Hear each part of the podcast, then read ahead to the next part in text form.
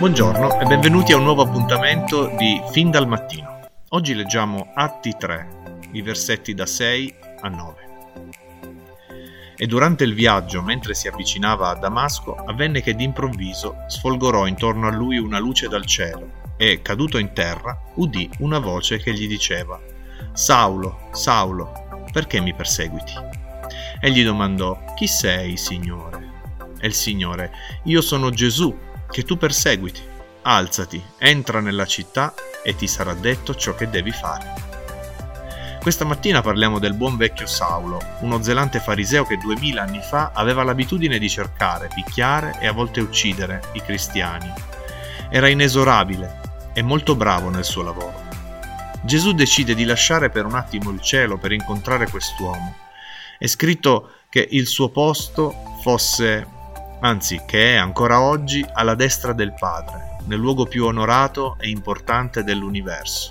Eppure, quel posto straordinario, quel giorno, eh, Gesù decide di andare in una brutta strada, deserta, per incontrare un uomo, dichiaratamente suo nemico.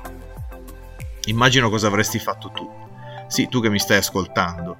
Immagino che come minimo in quella stessa situazione eh, noi avremmo ucciso, quantomeno messo fuori gioco questo Saulo, in modo che non potesse mai più fare del male ai cristiani.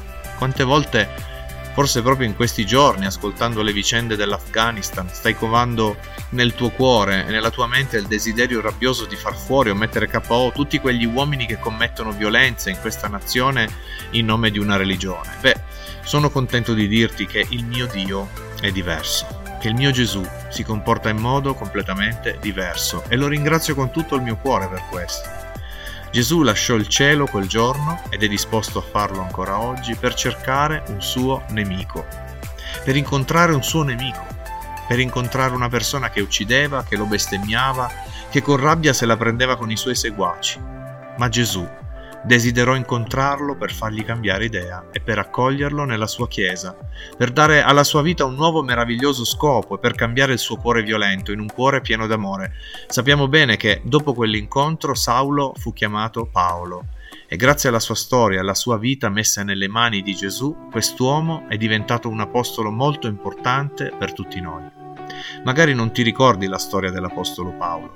Egli divenne dal più inesorabile uccisore di cristiani, divenne l'apostolo che riuscì a parlare di Gesù e del suo amore fino eh, in paesi molto lontani nel Mediterraneo. Egli fondò chiese, operò miracoli, vide persecuzioni, violenze, morti. Insegnò a moltissime persone la dottrina e scrisse lettere che sono arrivate ancora a noi oggi. Tutto questo grazie a quel meraviglioso incontro nel deserto. Tutto questo grazie a un Gesù straordinario che non combatte con armi e con violenza, ma con il suo amore. Grazie a un Gesù che cerca il peccatore, anche il nemico più terribile, e lo incontra per cambiare completamente la sua vita.